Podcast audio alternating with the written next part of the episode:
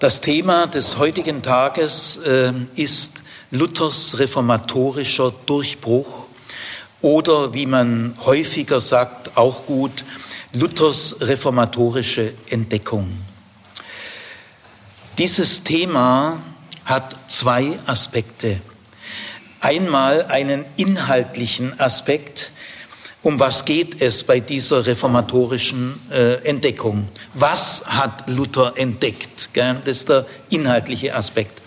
Aber dieses Thema hat auch einen zeitlichen Aspekt. Wann machte Luther äh, diese reformatorische Entdeckung? Also das ist jetzt die Frage, äh, in welcher Phase seines Lebens oder seiner Entwicklung war er und äh, in welcher Situation war er. Also diese mehr historischen Fragen, äh, die äh, sind, ist der zeitliche Aspekt dieses Themas. Bevor ich jetzt äh, weiter mich diesem Thema widme, muss man erstmal einen ganz grundsätzlichen Einwand kurz streifen. Gibt es überhaupt eine reformatorische Entdeckung bei Luther? Oder ist es mehr so idealtypische Redeweise, man verdichtet einfach etwas, was eigentlich über längere Zeit sich entwickelt hat? Also ist es nicht so bei Luther gewesen wie bei vielen anderen, dass er jahrelang sich beschäftigt hat und dann viele Erkenntnisse gewonnen hat, immer wieder aus Selbstkorrekturen und viele Entwicklungsschritte und die hängen alle miteinander zusammen. Muss man da sagen, die reformatorische Entdeckung, ist es nicht ein bisschen schwulstig und hochgegriffen, dramatisierend? Gell? Also diese Frage wird immer wieder gestellt, aber es ist eine kleine Minderheit von Fachleuten, die, die wirklich behaupten, es gibt gar keine reformatorische Entdeckung. Es gibt schon solche äh, Fachleute, aber es ist eine sehr kleine Minderheit. Doch äh, ich äh, bin der Meinung, mit 90, 95 Prozent der Lutherforscher, doch, es gibt wirklich eine reformatorische Entdeckung. Äh, warum kann man das sagen? Und ist es nicht nur idealtypische Dramaturgie? Ja, äh, Luther hat in eigenen Worten es so deutlich gesagt, äh, dass man eigentlich nicht umhin kann. Also zum Beispiel in der Vorrede äh, der Herausgabe seiner lateinischen Werke im Band 1 hat Luther eine Vorrede vorangestellt, lateinisch geschrieben und äh, die stammt aus dem Jahr 1545, also kurz darauf ist Luther gestorben, also das ist wirklich der alte Luther. Aber da in der Vorrede erinnert er sich und er schreibt so sinngemäß, ja, da äh, ist, war es mir wie wenn die Tür zum Paradies aufgegangen ist. Ich fühlte mich wie neu geboren. Die ganze Heilige Schrift bekam auf einmal ein neues Gesicht und solche Wendungen. Also das kann man eigentlich nicht anders verstehen, als dass hier ein grundlegendes Aha-Erlebnis äh, zugrunde liegt. Und äh, das wird auch bestätigt durch äh, mehrere andere Indizien. Äh, zum Beispiel gibt es zwei hochinteressante Briefe an Spalatin. Äh, ich komme da nachher noch drauf zu sprechen. Die, die sind zwei Monate auseinander. Und im ersten Brief ist Luther noch relativ trübe und zerknirscht und also nicht gerade freudig erregt. Aber zwei äh, Monate später teilt er Spalatin, einem guten Freund von ihm, mit, also dass äh, große Dinge passiert sind und er sich auf die Seite Gottes versetzt fühlt. Gell? Und dann ähm, gibt es noch weitere Indizien. Es gibt, wenn man die Schriften Luthers der Jahre, der entsprechenden Jahre, ich werde es gleich äh, näher erläutern, wenn man die verfolgt, stellt man fest, dass tatsächlich ein atmosphärischer Umschwung stattfindet und dass auf einmal neue Themen kommen, die er bisher nicht so hatte. Also man kann getrost davon ausgehen, es gibt eine reformatorische Entdeckung. Jetzt ähm, dritter Gesichtspunkt, äh, warum ist diese Frage wichtig? Man, die kann man unterschiedlich einstufen. Es gibt vielleicht schon Kollegen oder Forscher, die sagen, na ja, man soll es nicht übertreiben, ist auch nicht gerade heilsentscheidend. Gell? Denn was auf jeden Fall klar ist, ab 1520 also Luther ist 1483 geboren, er war also 1520 37 Jahre alt und das ist allgemeiner Konsens. Ab 1520 ist Luthers Theologie ausgereift. Also er entwickelt sich natürlich trotzdem weiter, völlig klar, aber in den wesentlichen Dingen ändert er in seiner Theologie bis zu seinem Tod nichts mehr ab 1520. Es scheint manchmal so, aber das ist im Grunde äh, äh, äh, falsch, weil es scheint so, weil Luther verschiedene Fronten hat. Er, er, diskutiert mal mit Erasmus von Rotterdam, dann mit den Bilderstürmern, dann mit der katholischen Kirche äh, und äh, mit den, Wieder den sogenannten Wiedertäufern. Also er hat äh, ganz unterschiedliche Frontstellungen und je nachdem setzt er ganz andere Akzente. Aber wenn man das mal systematisch systematisch genau überprüft, es ist nicht widersprüchlich. Luther hält seine reformatorischen Grunderkenntnisse ab 1520 konsequent bei. Von daher kann man schon sagen, so what? Äh, wie wichtig ist es dann, äh, wann er ein bestimmtes Aha-Erlebnis gehabt hat und was der Inhalt von diesem Aha-Erlebnis ist? Gut, ja, das äh, finde ich auch berechtigt. Diese Frage ist nicht heilsentscheidend und sie verändert ändert auch nicht entscheidend die Interpretation der ausgereiften Theologie Luthers ab 1520. Man kann die ausgereifte Theologie Martin Luthers interpretieren, ohne auf die Frage, wann hatte er seinen reformatorischen Durchbruch oder Entdeckung und was, um was geht's da überhaupt? Man kann also die Theologie Luthers kompetent und gut interpretieren, ohne sich die Frage überhaupt zu stellen. Das stimmt. Trotzdem frage ich jetzt, wie, äh, wie wichtig ist diese Frage? Sie hat schon ein ordentliches Gewicht. Also man soll es nicht übertreiben, aber man soll es bitte auch nicht untertreiben. Nämlich, wenn es eine reformatorische Entdeckung oder Durchbruch gegeben hat, dann ist das sozusagen der Clou. Dann ist das das Reformatorische am Reformatorischen. Also man könnte ja fragen, worin wurzelt letztlich der Unterschied zwischen evangelisch und katholisch? Also Luther war in dem Sinn noch nicht evangelisch, er kennt ja die evangelische Kirche noch gar nicht. Also Luther wollte eine Erneuerung der Christenheit, er wollte aber keine neue Kirche äh, gründen. Also Luther war nicht evangelisch. Äh, ja, also ähm, aber wenn es eine reformatorische Entdeckung gibt, dann liegt darin das Profil seiner reformatorischen Sehweise, äh, sozusagen die Identität äh, der reformatorischen Theologie. Gell? Worin wurzelt letztlich der tiefste Unterschied zwischen der evangelischen und katholischen Sehweise? Ist schon eine interessante Frage. Ich stelle diese Frage nicht rechthaberisch, überhaupt nicht. Ich bin durch und durch ökumenisch. Ich glaube nicht, dass eine Kirche besser ist wie eine andere. Ob es Freikirchen sind, evangelisch-katholisch, morgenländisch, orthodox oder also äh, jede Kirche hat ihre große Berechtigung Berufung, ihre Stärken, ihre Schwächen und wir leben in einer versöhnten Vielfalt. Das heißt, die Unterschiede äh, sind auch spannend, wir können aus ihnen lernen, wir können gegenseitig aus diesen Unterschieden lernen.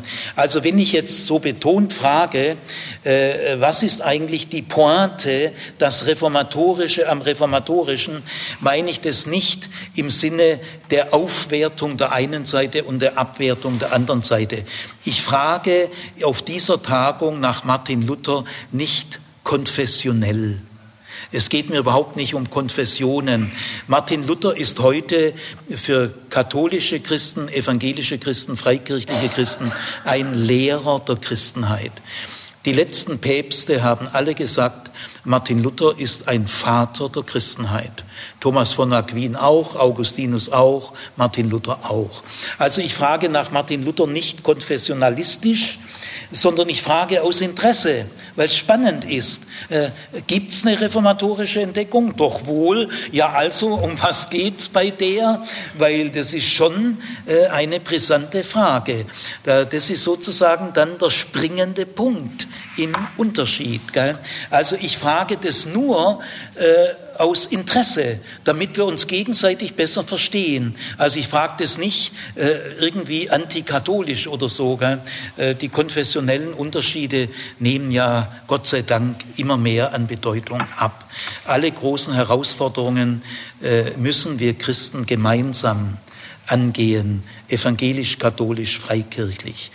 Die engagierten Christen äh, müssen aufeinander zugehen, völlig klar. Gut, also die Frage hat schon eine ganz ordentliche Bedeutung, aber ich meine das nicht im Sinne eines Abgrenzungsmodells, sondern im Sinne der versöhnten Verschiedenheit, an der wir uns freuen können. Gut, es gibt in der Forschung in der Frage was war Luthers reformatorische Entdeckung und wann geschah sie? Äh, eine jahrzehntelange Kontroverse, die dauert bis heute an. Also äh, die Sache kann man nicht hundertprozentig entscheiden, obwohl man seit Jahrzehnten äh, in, in Hunderten von Büchern drüber ringt. Trotzdem kann man sagen, es gibt zwei Grundpositionen. Es gibt die Frühdatierung und die Spätdatierung. Und mit dieser unterschiedlichen zeitlichen Datierung ist auch ein anderer Inhalt verbunden. Ähm, jahrhundertelang, 16., 17., 18., 19., 20. Jahrhundert, so bis ungefähr 1960, gab es nur die Frühdatierung. Etwas anderes gab es gar nicht. 1959 äh, hat ein Göttinger Theologieprofessor Eugen Bitzer in einem Buch Fides ex auditu zum ersten Mal sensationell die These aufgestellt, was man jahrhundertelang als reformatorische Entdeckung Luthers unzweifelhaft fraglos vorausgesetzt hat, ist sie gar nicht weil in der Frühdatierung ist die reformatorische Entdeckung auf jeden Fall vor den Ablassthesen am 31. Oktober, also auf jeden Fall vorher. Aber nach Eugen Bitzer ist die reformatorische Entdeckung nach den Ablassthesen. Das sind, wenn das stimmt, sind die Ablassthesen noch gute katholische Theologie. Trotzdem hat es seinen Sinn, wenn die Reformationsfeierlichkeiten äh, mit dem 31. Oktober besonders zusammenhängen, weil da trat Luther eine Lawine los, ohne es zu wissen, äh, die dann wirklich halt äh, entsprechende Folgewirkungen hatte. Jetzt gehe ich mal zu der Frühdatierung, die jahrhundertelang die einzige Datierung war und schilder sie mal, um was es da geht und schilder auch die berechtigten und, und schwächeren Punkte bei diesem Modell. Ich selber äh, halte die Spätdatierung für plausibler, für besser, aber wie gesagt, ist nicht heilsentscheidend. Gell? Aber jetzt mal zur Frühdatierung. In der Frühdatierung, die war da gibt es ganz extreme Frühdatierungen, 1511, 13, die, die werden heute so gut wie überhaupt nicht mehr vertreten. Dann wäre Luther von Anfang an reformatorisch gewesen. Nein, also die Frühdatierung, die heutige Frühdatierung rechnet äh, am stärksten mit 1516, höchstens äh, 1515, aber eher 1516. So auf jeden Fall in dem Bereich. Und ähm, diese Entdeckung bezieht sich auf Römer 1,17. Also äh, äh, Luther versteht Römer 1,17 äh, auf einmal anders, wie es damals üblich war. Römer 1,17 heißt in der Luther-Übersetzung, denn darin wird darin gemeint ist im Evangelium von Jesus Christus. Das ist Wort darin, das bezieht sich auf den Vers vorher. Ich schäme mich des Evangeliums von Jesus Christus nicht. Denn darin, in dem Evangelium von Jesus Christus, wird offenbar die Gerechtigkeit, die vor Gott gilt, welche kommt aus Glauben in Glauben, wie geschrieben steht, der Gerechte wird aus Glauben leben. Also ich sage den Satz nochmal, weil der ist natürlich äh, weltberühmt. Gell? Ähm, denn darin wird offenbar die Gerechtigkeit, die vor Gott gilt, welche kommt aus Glauben, in Glauben, wie geschrieben steht, der Gerechte wird aus Glauben leben. Nach der Frühdatierung erkennt Luther in diesem Vers, dass die Gerechtigkeit Gottes nicht die philosophische, hellenistisch-römisch verstandene äh, Strafgerechtigkeit ist, wo der Gute gelobt wird und der, der Dreck am Stecken hat, äh, getadelt und bestraft wird. Das ist so die austeilende Gerechtigkeit, jedem das Seine. Äh, wer also Dreck am Stecken hat, und letztlich haben wir ja alle Dreck am Stecken, der kann sich an dieser Gerechtigkeit nicht freuen, sondern sondern er hat Angst davor. Und Luther sagte auch, er hasste das Wort Gerechtigkeit, weil er hatte so verstanden, Gottes Wesen ist Gerechtigkeit und aus diesem Wesen heraus belohnt er die Guten und bestraft er die Sünder, aber wir sind ja alle Sünder. Und deswegen äh, hat er gesagt, ich, ich hasse dieses Wort Gerechtigkeit. Jetzt aber in dieser Entdeckung, die Luther 1515 oder 16 gemacht hat, und die hat er tatsächlich gemacht, ist auch eine Entdeckung. Also Luther hat mehrere Entdeckungen gemacht, aber äh, das ist schon eine systemsprengende Entdeckung, nämlich Luther entdeckt, die Gerechtigkeit, von der hier die Rede ist, ist nicht eine, die von uns gefordert wird und dass wir dann Angst kriegen müssen, wenn wir sie nicht äh, liefern, äh, sondern es ist eine Gerechtigkeit, die Gott uns schenkt durch den Glauben. Also diese Gerechtigkeit ist ein Geschenk, eine Gabe und keine Forderung. Und das ist natürlich schon ein äh, enormer Unterschied. Und in der Tat, das ist eine äh, sehr grundsätzliche Entdeckung, die auch zum Kerninhalt von Luthers Rechtfertigungslehre wird. Und man merkt auch, dass diese Entdeckung, die also vielleicht irgendwie 1516, vielleicht Ende 1515 gemacht worden ist, dass die bei Luther auch relativ rasch Folgen hat. Denn er lehnt ab 1515, 16 die scholastische Denkmethoden Theologie ab. Das ist so eine mittelalterliche äh, Form der Theologie. Ich gehe da nicht näher drauf ein, bei der Aristoteles eine enorm große Rolle spielt. Und Luther fängt 16 äh, an, sich mit der Universität Erfurt und anderen äh, ins Zeug zu, zu streiten. Äh, in Wittenberg selber wird eine Reform durchgeführt. Aristoteles hat nicht mehr viel zu sagen und die scholastischen Methoden werden in Wittenberg abgeschafft. Das hängt schon irgendwie mit dieser Entdeckung irgendwie zusammen. Gut, äh, also das hat man jahrhundertelang gelehrt. Jetzt haben aber im 20. Jahrhundert Lords Iserloh und andere katholische Kirchenhistoriker mit guten, berechtigten Gründen auf Folgendes hingewiesen. Diese, diese Interpretation von Römer 1, 17 ist überhaupt nicht neu. Es gibt mehrere mittelalterliche Kommentare, wo, wo deutlich, ausdrücklich auch schon geschrieben steht, das ist keine Gerechtigkeit, die von uns verlangt wird, sondern es ist eine Gerechtigkeit, die Gott uns schenkt. Es gibt mehrere mittelalterliche Kommentare. Es gibt auch bei Augustinus, jetzt nicht als Kommentar zu Römer 1,17, sondern allgemein, äh, gibt es bei Augustinus mehrere Stellen, äh, wo, äh, wo er klar sagt, die Gerechtigkeit Gottes müssen wir nicht verdienen und erschuften, sondern sie ist ein Geschenk aus reiner Gnade. Das sagt Augustinus auch. Also es gibt äh, eine ganze Reihe von Stellen und das stimmt auch. Äh, man hat es dann auf evangelischer Seite äh, mehr oder weniger zähneknirschend zugegeben, äh, ja, Sapperlot, ja, das stimmt. Gell. Jetzt muss man allerdings diesem katholischen Einwand gegenüber sagen, das ist heute alles kalter Kaffee, das, das was ich jetzt sage, sagen auch katholische heutige Lutherforscher, dass dieser frühere katholische Einwand ein bisschen oberflächlich ist. Gell. Also ist heute Konsens zwischen den Konfessionen. Und zwar aus folgendem Grund. Ja, das stimmt schon. Äh, also diese Interpretation von Römer 1.17 ist nicht äh, neu durch Luther. Es gibt sie schon vielfach vorher. Aber, muss man jetzt sagen, sie ist trotzdem irgendwie neu obwohl es sie schon mehrfach gibt, gell, wo es ausdrücklich mit gleichen Worten ungefähr heißt, gell, diese Gerechtigkeit ist nicht so zu verstehen, sondern so zu verstehen, genauso wie Luther auch. Aber es ist trotzdem nicht einfach eine Wiederholung. Denn keiner dieser mittelalterlichen Kommentatoren wurde ein Reformator.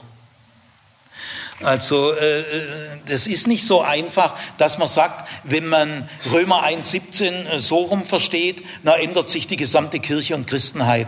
Nein, also bei diesen Kommentatoren stellt man fest, die haben äh, diese Sicht tatsächlich gehabt, aber sie spielt bei denen dann keine größere Rolle.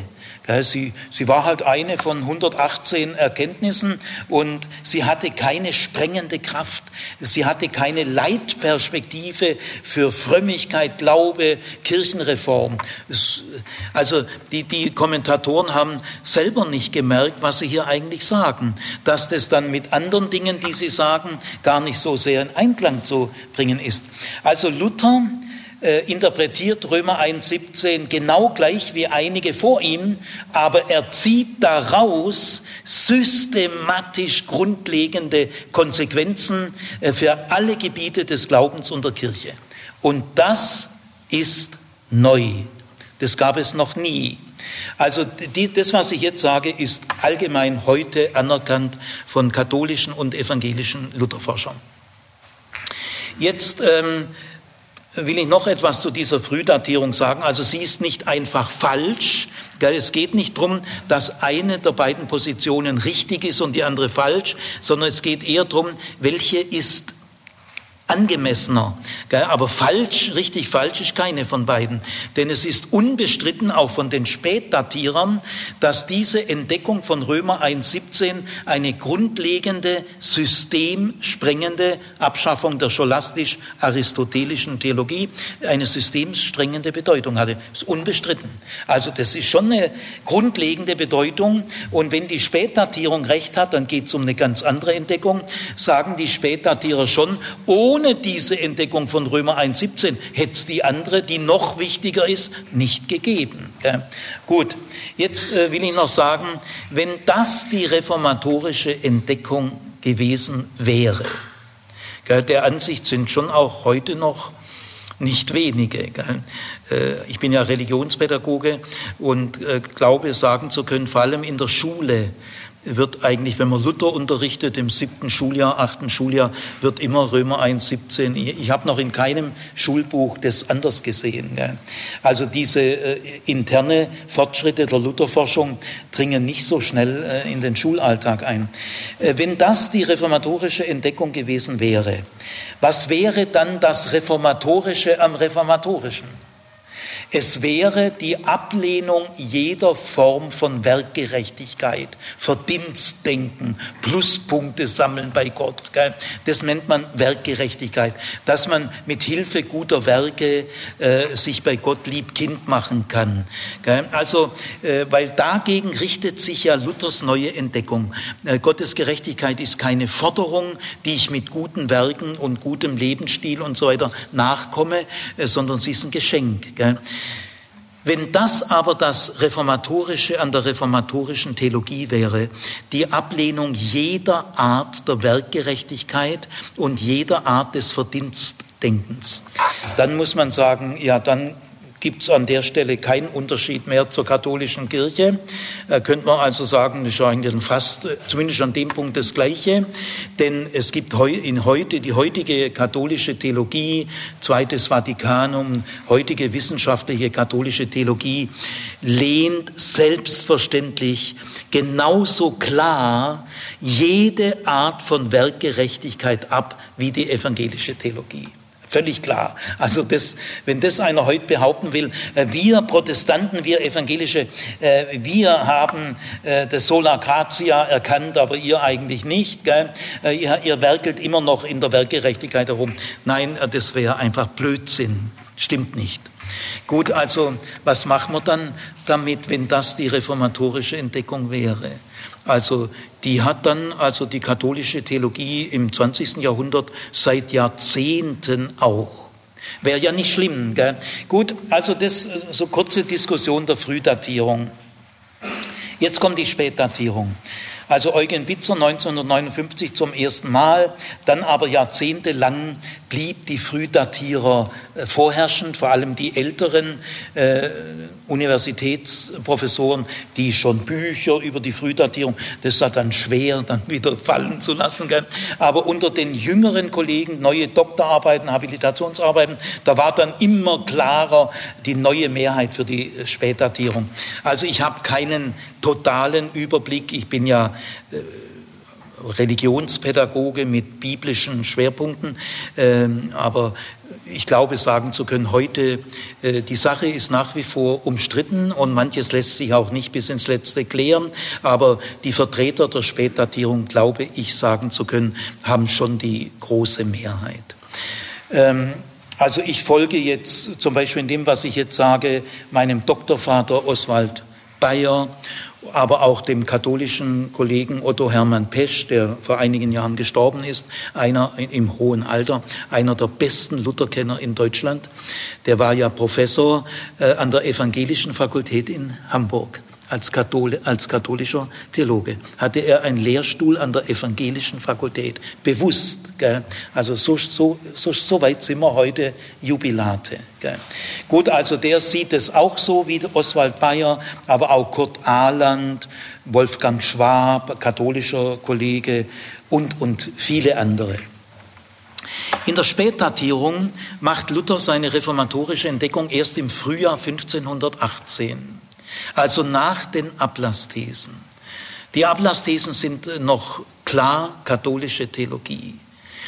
Und äh, warum? Ich, ich äh, erzähle dann gleich die Entwicklung aus der Sicht der Spätdatierung.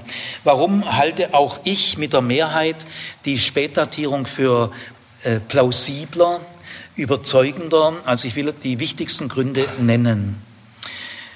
Ähm, vor dem Frühjahr 1518, um das es gleich gehen wird, ähm, vertritt Luther eine Demutstheologie. Auch in den Ablassthesen vertritt er eine Demutstheologie und die, die hält ihn zerknirscht.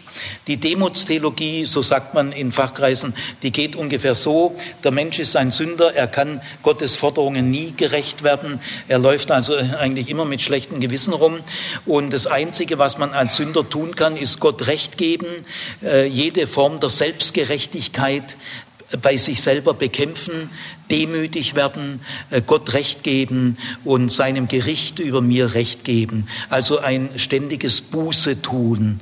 Äh, das ist das Einzige, was angemessen ist. Aus dieser Demutstheologie hat Luther nicht herausgefunden, trotz seiner Entdeckung von Römer 1.17. Er hat aus Römer 1.17 stärkere Folgen, äh, Folgerungen gezogen wie mittelalterliche Leute, nämlich äh, Strukturreform der Theologenausbildung und mehr. Aber diese äh, persönliche Frömmigkeit, Demutstheologie hat er trotzdem beibehalten. Äh, also die Abla in den Ablassthesen zum Beispiel. Also äh, vor Frühjahr 1518 vertritt Luther nirgendwo eine Heilsgewissheit.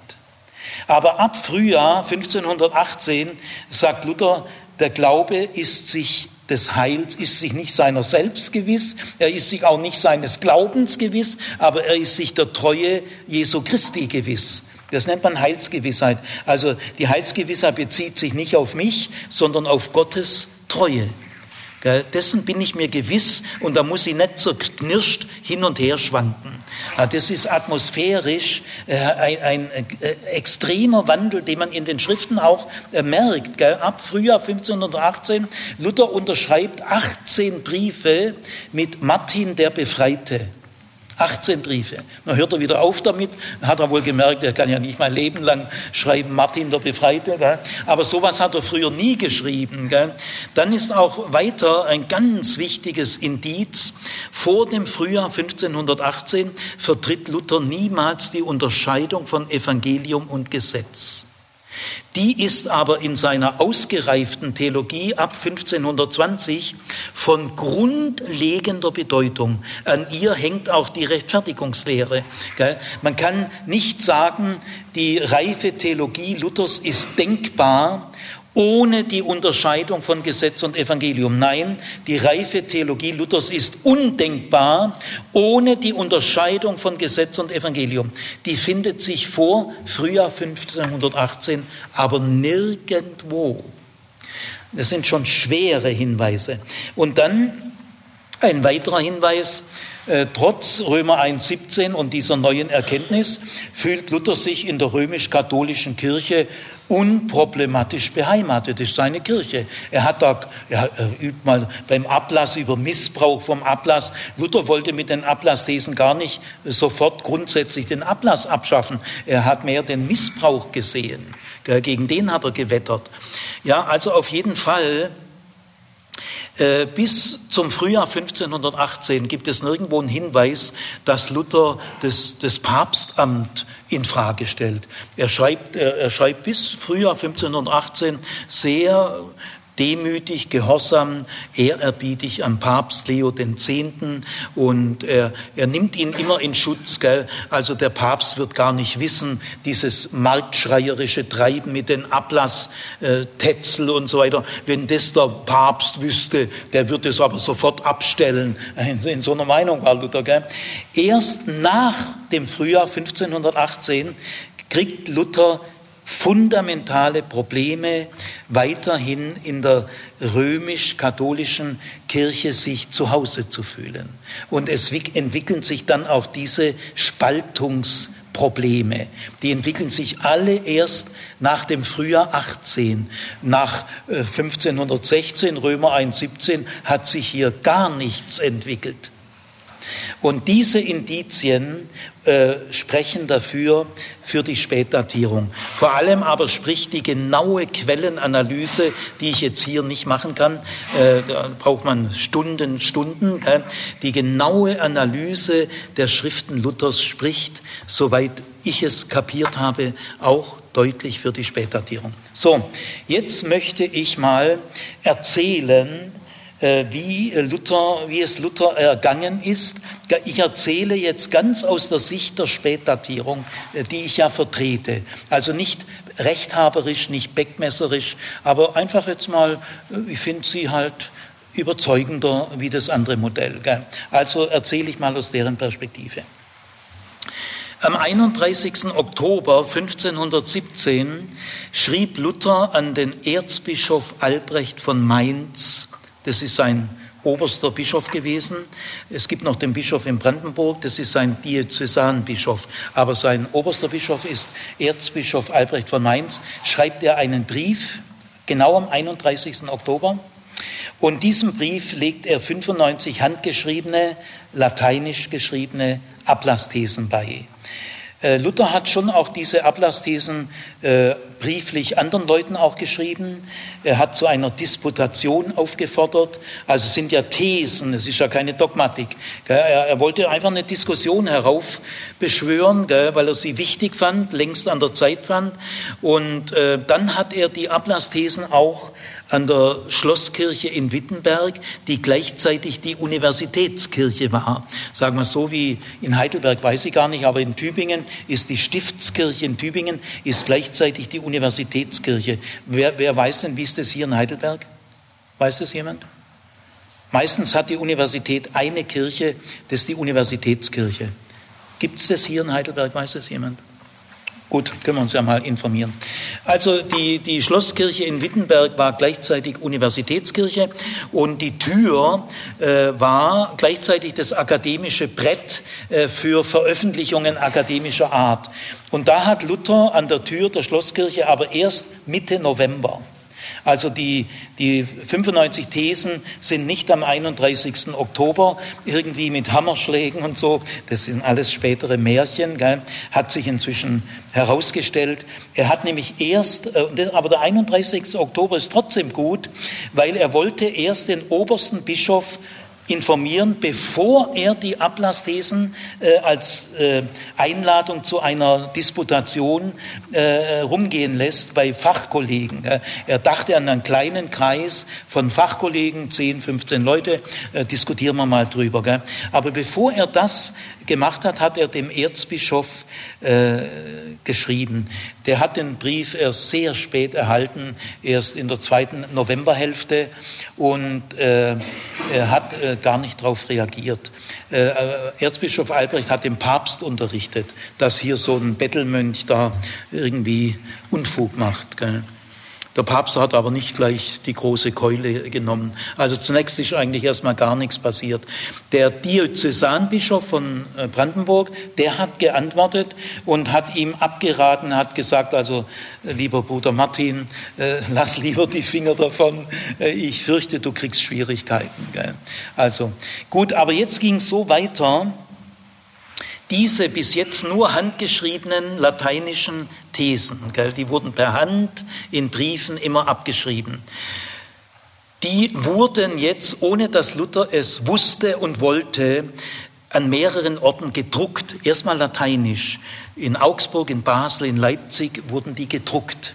Äh, ist ja auch ein schöner Umstand der Weltgeschichte, dass es ja jetzt schon Druckerpressen gab. Gell? Gutenberg so 60, 70 Jahre vorher. Und es gab seit kurzem die Technik der Flugblätter. Die gab es erst seit ein paar Jahren. Also da äh, spielt auch die Weltgeschichte, die Technikgeschichte eine Rolle. Also die, die Ablassthesen wurden jetzt gedruckt in vielen Versionen, gell, an mehreren Orten. Und äh, ich glaube, der Mann heißt Nötzel so genau habe ich mir jetzt auch nicht mehr. Äh, ein Herr Nötzel hat diese Thesen ins Deutsche übersetzt. Wo der war, das weiß ich jetzt gerade auch nicht. Und zwar ohne mit Luther zu reden. Luther wusste es nicht und wollte es nicht. Und jetzt wurden diese deutschen gedruckten Ablassthesen im Dezember und Januar Innerhalb von vier bis sechs Wochen waren die in ganz Deutschland, von Flensburg bis Bodensee. Und Luther, der bis jetzt ein völlig unbekannter Professor an einer kleinen, unbedeutenden Universität war. Wittenberg war eine der kleinsten Universitäten in ganz Deutschland. Und sie war noch sehr jung, also ich schätze, die war zehn oder 15 Jahre alt, äh, als sie gegründet wurde. Länger gibt's die noch gar nicht. Gell?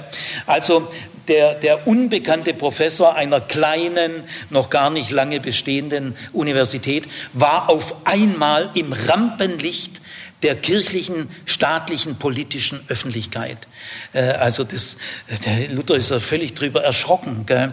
Äh, sein, sein Landesherr, Kurfürst von Sachsen, Kurfürst der Weise, der bekam ordentliche Probleme, weil als diese Thesen da überall gelesen wurde, Luther war innerhalb von fünf Wochen in ganz Deutschland bekannt. Jeder wusste, wer Martin Luther ist. Fünf Wochen vorher wusste kein Mensch, wer er war. Und äh, man hat dann dem Kurfürsten unterstellt, dass der dahinter steckt, dass der Luther den Auftrag gegeben hat, aus Neid gegenüber irgendwelchen Fürstenkollegen, was völliger Humbug ist. Also es war sehr peinlich für Luther. Gell?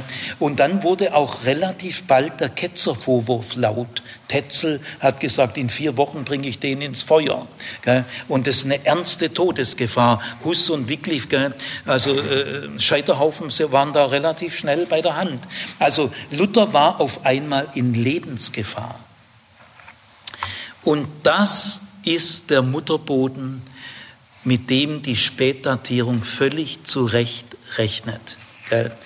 Äh, bis jetzt kannte Luther die Muße und Meditation seiner Studierstube. Er hatte tagelang, wochenlang Zeit gehabt, über irgendwelche Bibeltexte zu brüten. Und jetzt war er im Gezerre. Ähm, er sagt, er schreibt einmal, Gott hat mich wieder Wissen und Willen in das Spiel geführt. Gott hat mich wieder Wissen und Willen in das Spiel geführt. Es war ihm jetzt auch peinlich, weil die Ablassthesen so stilistisch durchgekämpft waren, die nicht, dass, dass ganz Deutschland die jetzt las, gell? weil er hat bewusst bisschen thesenartig, auch ein bisschen, manches ist ein bisschen unklar, was, was meint er denn damit? Gell? Jetzt äh, bekam er auch viele Rückfragen, äh, was, was sollten die, diese Thesen? Er fühlte sich jetzt veranlasst, einen Sermon zu schreiben, der heißt Sermon über den Ablass und die Gnade, also ein paar Wochen später, der wurde gedruckt in Wittenberg und in anderen Orten. Und äh, jetzt merkt merkt man, dass Luther innerhalb von ein, zwei, drei, vier Jahren der meist publizierte Mensch Europas war. Also niemand hat solche Auflagen, zum Teil 80. Auflage und so. Gell? Also Luther erwies sich jetzt als ein echter literarisches Genie, ein Meister der Polemik, äh, des Spottes, aber auch äh, der Gedankenschärfe. Gell? Und äh, die, die Schriften Luthers, die äh, wurden, äh, gingen weg wie warme Semmeln. Gell?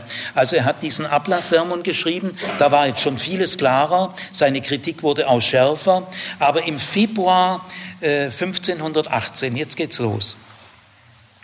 Im Februar 1518 waren die Verwicklungen, die Aufregung, die, der Widerstand auf verschiedenen Ebenen äh, so stark geworden, dass Luther sich entschloss, 95 Resolutionen zu verfassen, wo er in jeder Resolution äh, jede These des Ablasses nochmal gründlich erklärt, was er eigentlich will und um was es geht. Und er widmet diese Resolutionen dem Papst Leo X.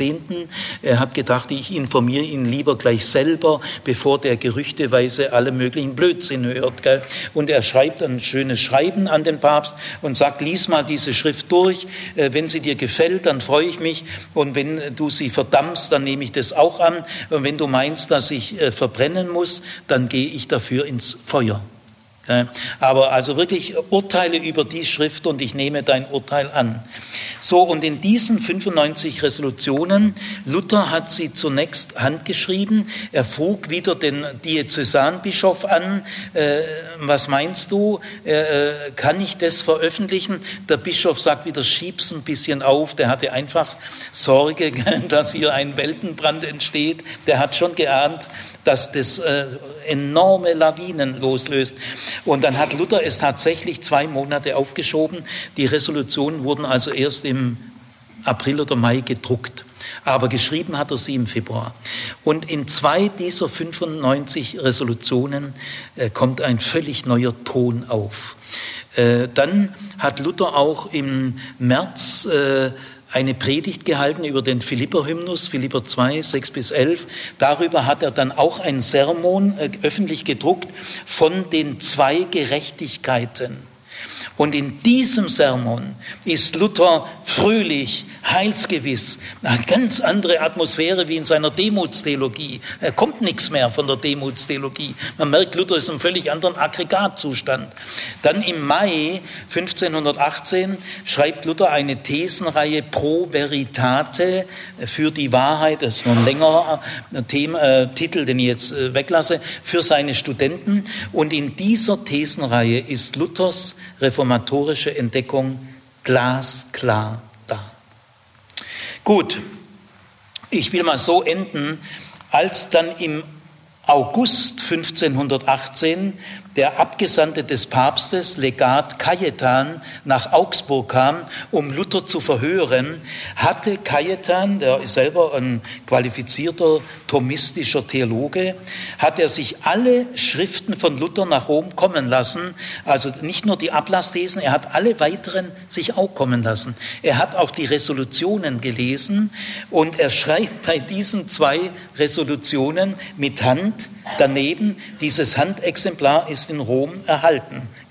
Da schreibt er daneben, das heißt eine neue Kirche bauen. Hat Cajetan schon gemerkt. Und bei dem Verhör war ja Cajetan zwei, drei Tage in Augsburg, ging es kein bisschen um die Ablassthesen, weil Cajetan selber gemerkt hat, die sind ja kalter Kaffee äh, für das, was er dann im Frühjahr alles schreibt. Und es ging im Gespräch mit Cajetan kein bisschen um die Gerechtigkeit Gottes nach Römer 1,17. Spielt überhaupt keine Rolle mehr. Aber diese neue Entdeckung, die spielt eine Rolle. Also das spricht alles für die Spätdatierung. So, jetzt äh, schildere ich Ihnen die, äh, die Entdeckung.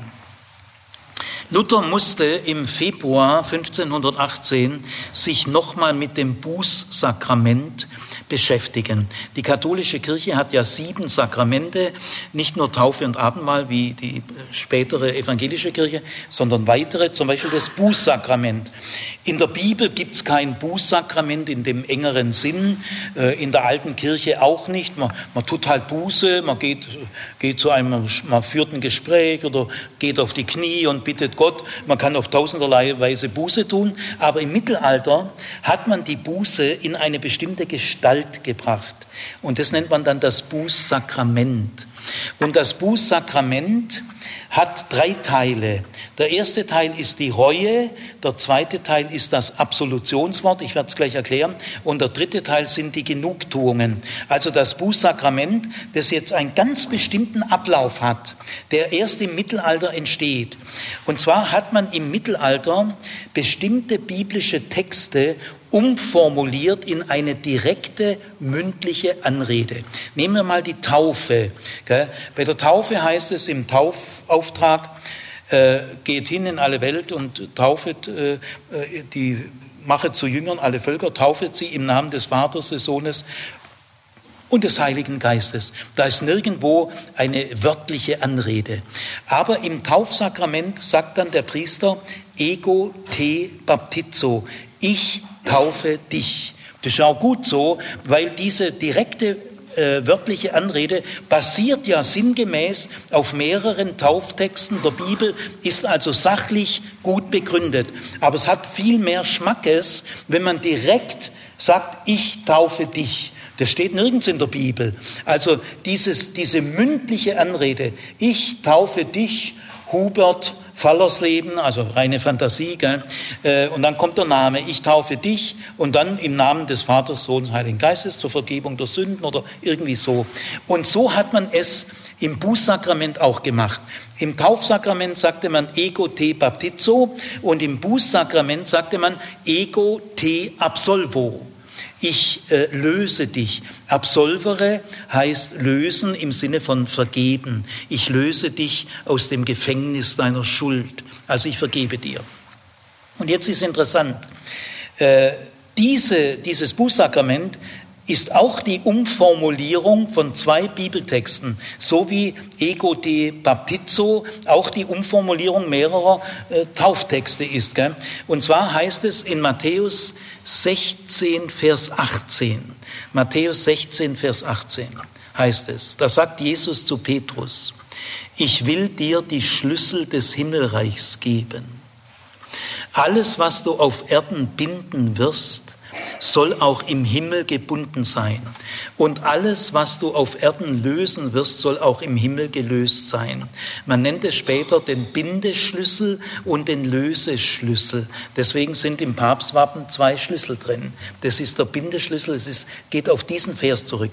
Dieser Vers ist die Grundlage der päpstlichen Absolutionsvollmacht, äh, die dann über Bischöfe bis zum Priester geht. Aber dahinter steht letztlich die päpstliche Absolutionsvollmacht.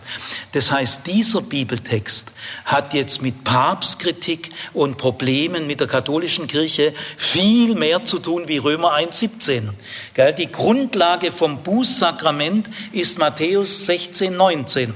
Und dieser Vers wird zwei Kapitel später, nein, 16, 18.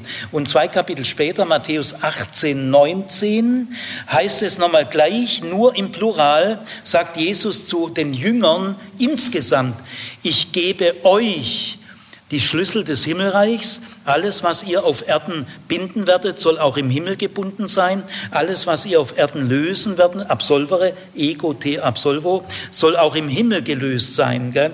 Also es gibt diesen Spruch zweimal. Das zeigt, wie wichtig er ist. Genau gleich, einmal Singular auf Petrus, später Papst und dann aber auch alle Jünger Priester. Gell?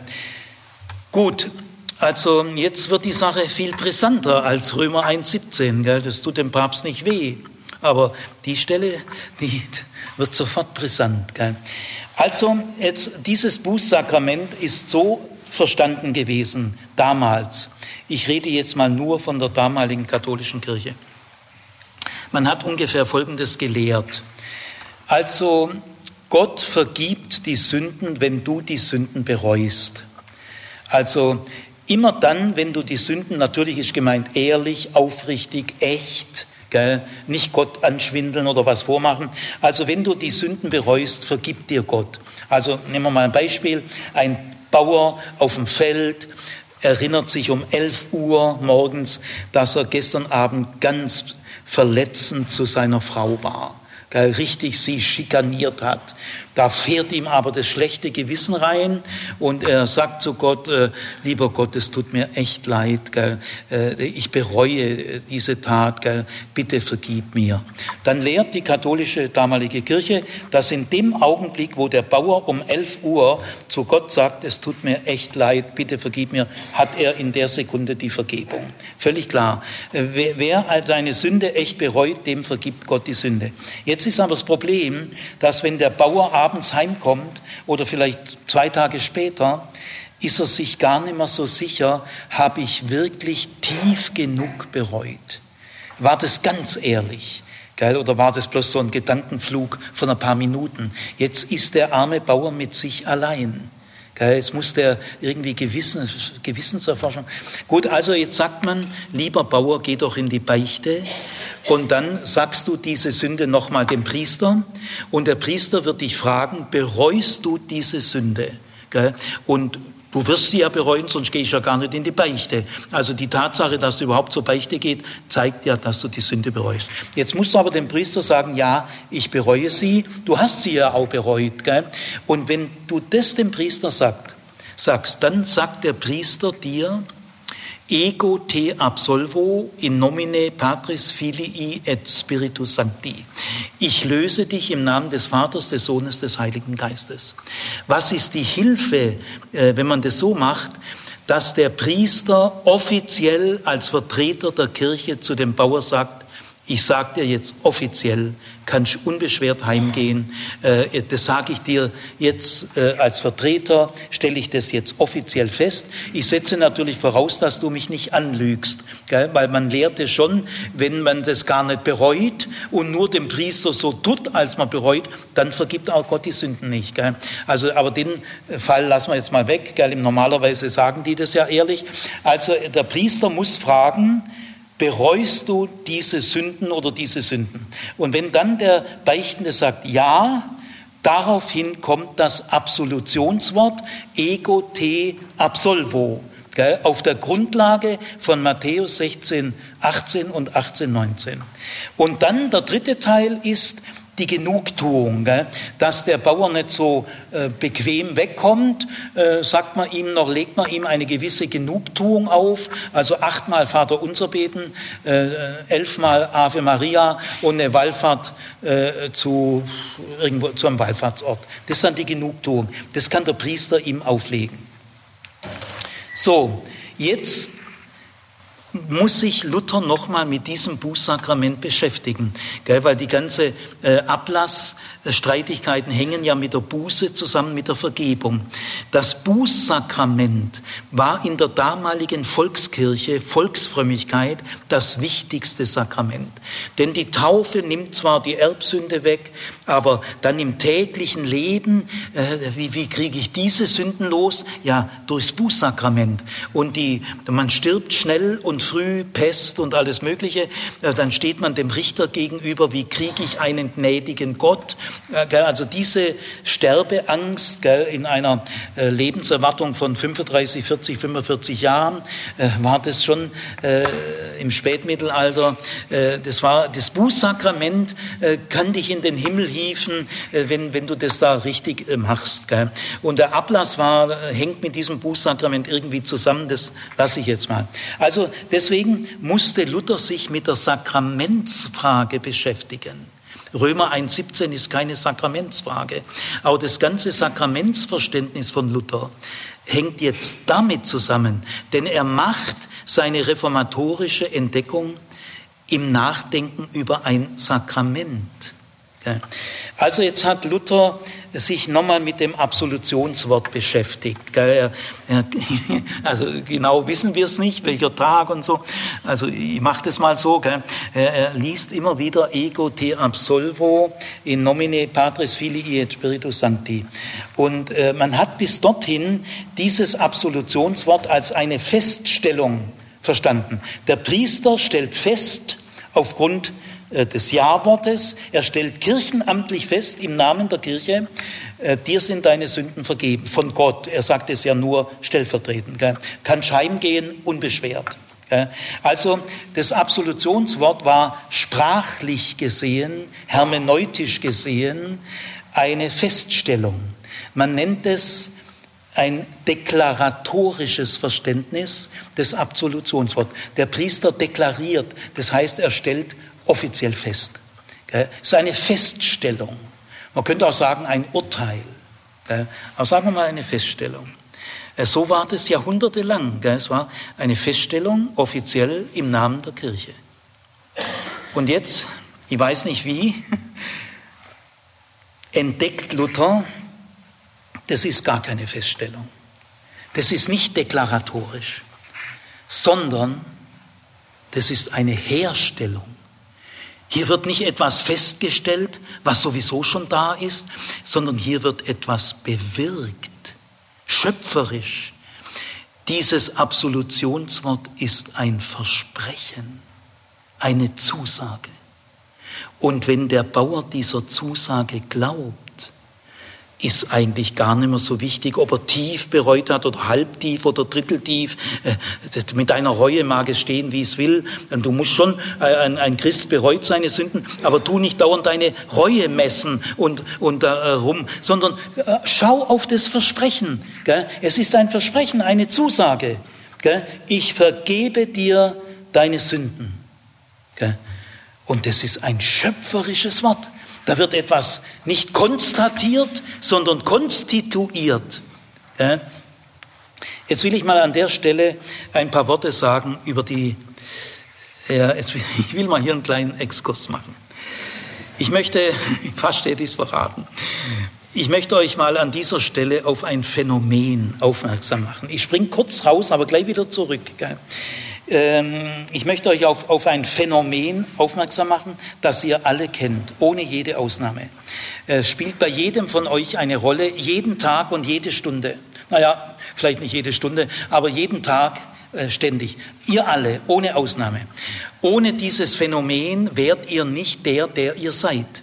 Ihr seid von dem äh, Phänomen tief abhängig. Und äh, dieses Phänomen ist die Sprache die menschliche Sprache. Ja. Äh, stellt euch mal ein Leben vor ohne Sprache. Versucht mal. Ernsthaft, probiert es mal. Können Sie auch später machen, nächste Woche. Stellen wir, versuchen wir uns mal vorzustellen, ein Leben ohne Sprache, ohne jede Form der Sprache. Also Taubstumme haben Aussprache.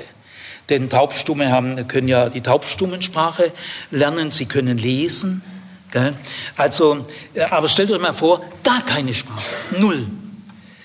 Das kann man sich, kann sich niemand vorstellen. Eine menschliche Gesellschaft und Leben ohne jede Art der Sprache, mündlich, schriftlich, gar nichts. Auch Singen, Singen ist Aussprache, gibt es auch nicht. Gell? Das kann man sich nicht vorstellen. Das wäre also, wäre das noch ein menschliches Leben? Ich weiß es nicht, aber es wäre viel ärmer. Gell? Und wir denken auch in Sprache. Ohne Sprache können wir gar nicht denken. Ohne Sprache gäbe es keine Vernunft, denn die Vernunft hat mit Sprache zu tun. Deswegen gibt es kein gefühlsneutrales Denken, weil die Worte haben ihre Färbung, ihre Stimmungen, ihre Emotionen. Es ist so, dass die Sprache aber sehr ambivalent ist. Die Sprache kann sehr verletzen. Ich musste mal jemand beerdigen, äh, der hat sich in der Garage erhängt und seine 14-jährige Tochter hat ihn entdeckt. Und in einer Familienfeier eine oder zwei Wochen vorher sagte eine Verwandte, die schon länger nicht mehr da war, laut beim Kaffee trinken, du zu dem Mann, du warst ja schon immer ein Versager. Und zwei Wochen später hat der Mann sich erhängt. Ich weiß es nicht, aber ich kann mir gut vorstellen, dass dieser Satz da eine Rolle spielt. Also man kann sich mit Sprache ungeheuer verletzen. Ähm, versuchen wir, versuchen wir es mal genereller zu sagen. Wir können mit der Sprache demütigen, äh, drohen, äh, wir können lügen, wir, wir können äh, beleidigen. Aber die Sprache kann auch sehr positiv sein. Die Sprache kann beglücken, bezaubern inspirieren. Denken wir mal an Trösten, an Ermutigen, an Komplimente machen. Also die Sprache ist sehr ambivalent. Jetzt habe ich mal eine Frage äh, an euch, da dürft ihr mal zwei Minuten nachdenken und dann äh, sage ich euch die, äh, machen wir wieder weiter äh, mit der Luthers reformatorischen Entdeckung. Was meint ihr, was ist das Schönste und Kostbarste? Denkt mal so auf dieser generellen Ebene, Drohungen, Beleidigungen, Demütigungen, Verlogenheiten, aber auch ermutigen, trösten, Komplimente machen. Ich nehme das mal nur als Beispiel, das habe ich mir im Auto hierher halt kurz überlegt. Äh, was meint ihr, wenn ihr mal das so Revue passieren lässt? Was, welche Art von Sprache oder sprachlicher Aktion oder so ist die schönste, kostbarste und reizvollste Sprachhandlung, die die menschliche Sprache zu bieten hat? Was meint ihr? Denkt mal zwei Minuten nach, ihr könnt euch auch kurz mit dem Nachbar äh, austauschen. So, ihr könnt ja den Rest eures Lebens euch dann noch später weiter unterhalten. Also bei Luther war das so, Luther ist der erste Mensch außerhalb der Bibel, der erste Europäer, der glasklar behauptet, das Schönste, Kostbarste und Reizvollste, was die menschliche Sprache zu bieten hat, ist ein unerwartetes, unverdientes Versprechen.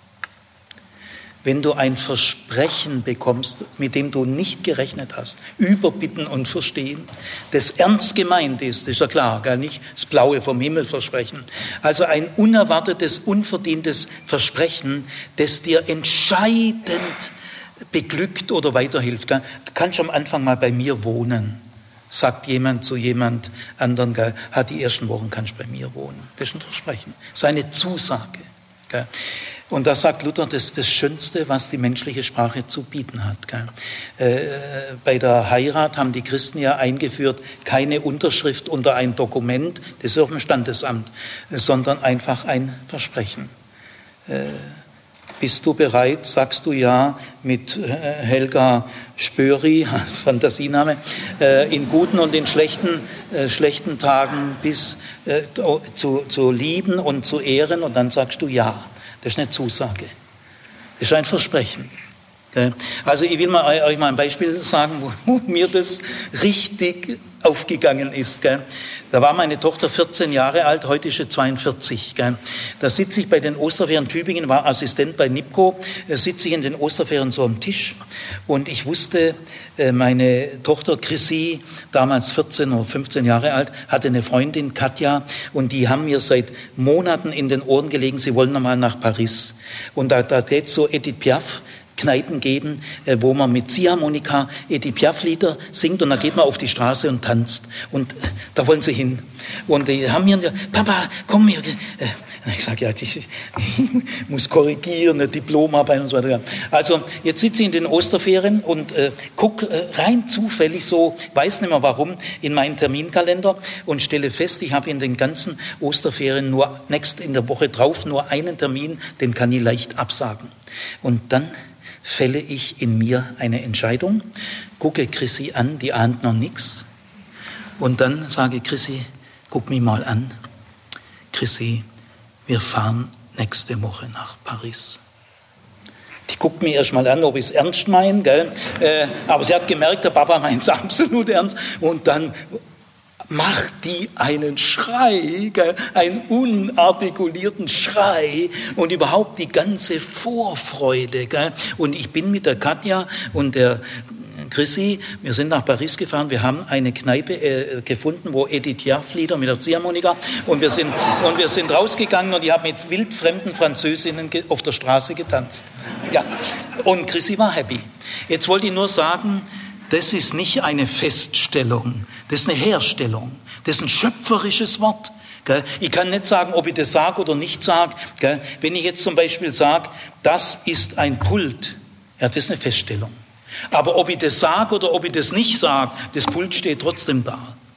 Aber ich kann nicht sagen, ob ich das der Chrissy sage oder nicht. Das, ist, das war eine Detonation. Und Luther entdeckt, Gott will den Menschen durch seine Versprechen gewinnen. Anders nicht. Durch seine Versprechen. Und das ändert jetzt für Luther alles. Es ist ein neues Verständnis des Wortes.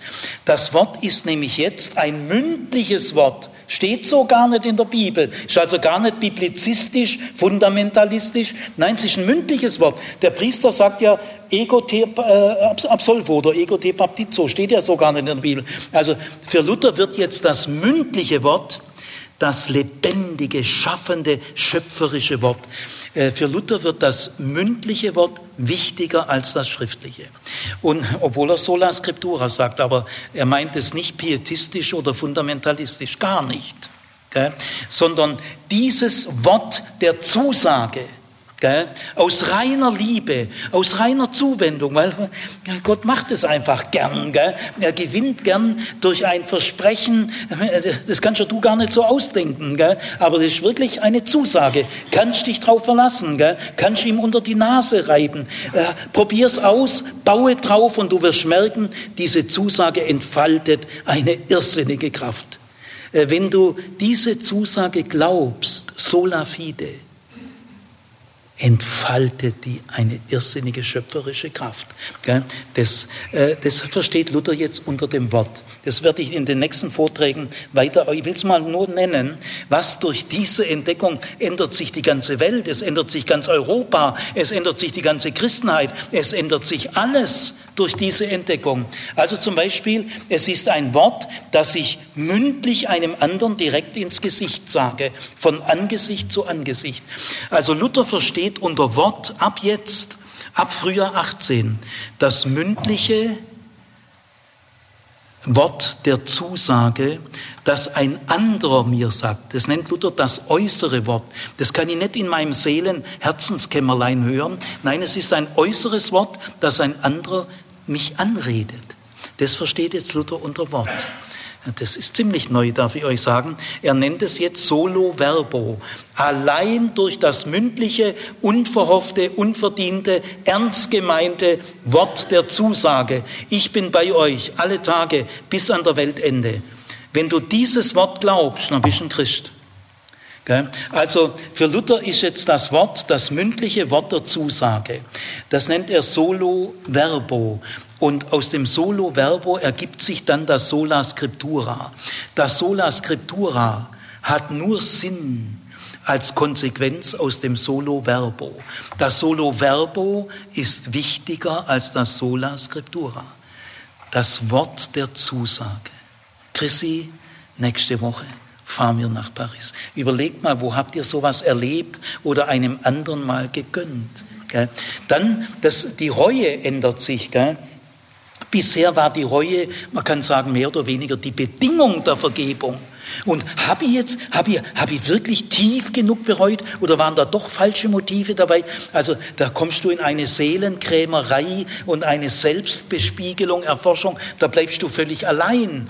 Luther sagt jetzt, es sei mit deiner Reue, wie es will, kannst du mir mal später erzählen. Ganz ohne Reue geht's natürlich nicht. Vielleicht bereust du mal erst in acht Monaten, ist ja auch egal. Irgendwann wirst du schon bereuen. Aber jetzt, es geht nicht um die Reue. Die Reue ist keine Bedingung, äh, sondern freue dich an diesem Versprechen. In diesem Versprechen zeigt Gott sein Herz. So will er dich gewinnen, anders nicht. Nicht durch Gebote und nicht durch Drohungen. Gott gewinnt durch Versprechen. Also die Reue äh, kommt irgendwie in sie, sie, sie behält ihre Bedeutung, aber sie tritt jetzt zurück hinter dem Wort. Ein neues Verständnis des Glaubens. Glauben ist jetzt, verlasse dich auf das Wort der Zusage. Euch ist heute der Retter geboren. Oder ich bin Jahwe, dein Gott, der dich aus dem Sklavenhaus in Ägypten herausführt. Das sind alles Zusagen. Luther merkt jetzt, äh, in der Bibel sind eigentlich, äh, die Bibel sind 1100 Seiten. Mir hat mal ein Student gesagt, Herr Zimmer, ich glaube alles, was in der Bibel steht. Da habe ich gesagt, aha, aha. Du glaubst alles, was in der Bibel steht, ja? Also jetzt äh, will ich dich mal fragen, die Bibel hat ja 1100 Seiten. Was glaubst du dann? Wenn du alles glaubst, was in der Bibel steht, wie glaubst du 1100 Seiten? Ja, kam nichts Gescheites mehr. Gell? Nein, äh, äh, reformatorisch ist, Glaube den Zusagen. Wir sind Kinder der Verheißung. Luther entdeckt nur die Versprechen Gottes. Zieh aus aus deinem Vaterhaus. Das ist nicht ein Befehl, denn ich will dich in ein Land bringen. Das ist eine Zusage. Will dich, in dir sollen gesegnet werden alle Völker. Zusage. Von allen Bäumen im Garten kannst du essen. Zusage. Luther, die ganze Bibel springt ihm auf. Also Luther, aus dieser Entdeckung lernt Luther das Wichtigste an der Bibel. Das sind von der Menge her vielleicht nur 0,1 Prozent. Das sind die Zusagen. Aber die sind entscheidend.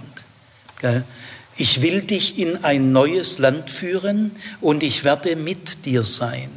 Diese zwei Sätze begründen den Exodus. Ich will euch in ein neues, weites Land führen, wo Milch und Honig fließt, und ich werde mit euch sein. Nimm diese zwei Sätze raus und der ganze Exodus kracht zusammen. Ein neues Verständnis des Priesters, des Papstes, der Kirche. Der Priester ist hier nur Vermittler. Es geht nicht um die Macht des Priesters oder um die Macht des Papstes. Der Priester vermittelt dieses Versprechen. Er ist nur Medium sozusagen. Aber das Versprechen kommt von Gott. Was ist jetzt die Aufgabe der Kirche?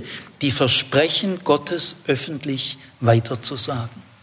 Das, die Kirche ist ein Geschöpf der Zusage. Ein neues Verständnis der Predigt.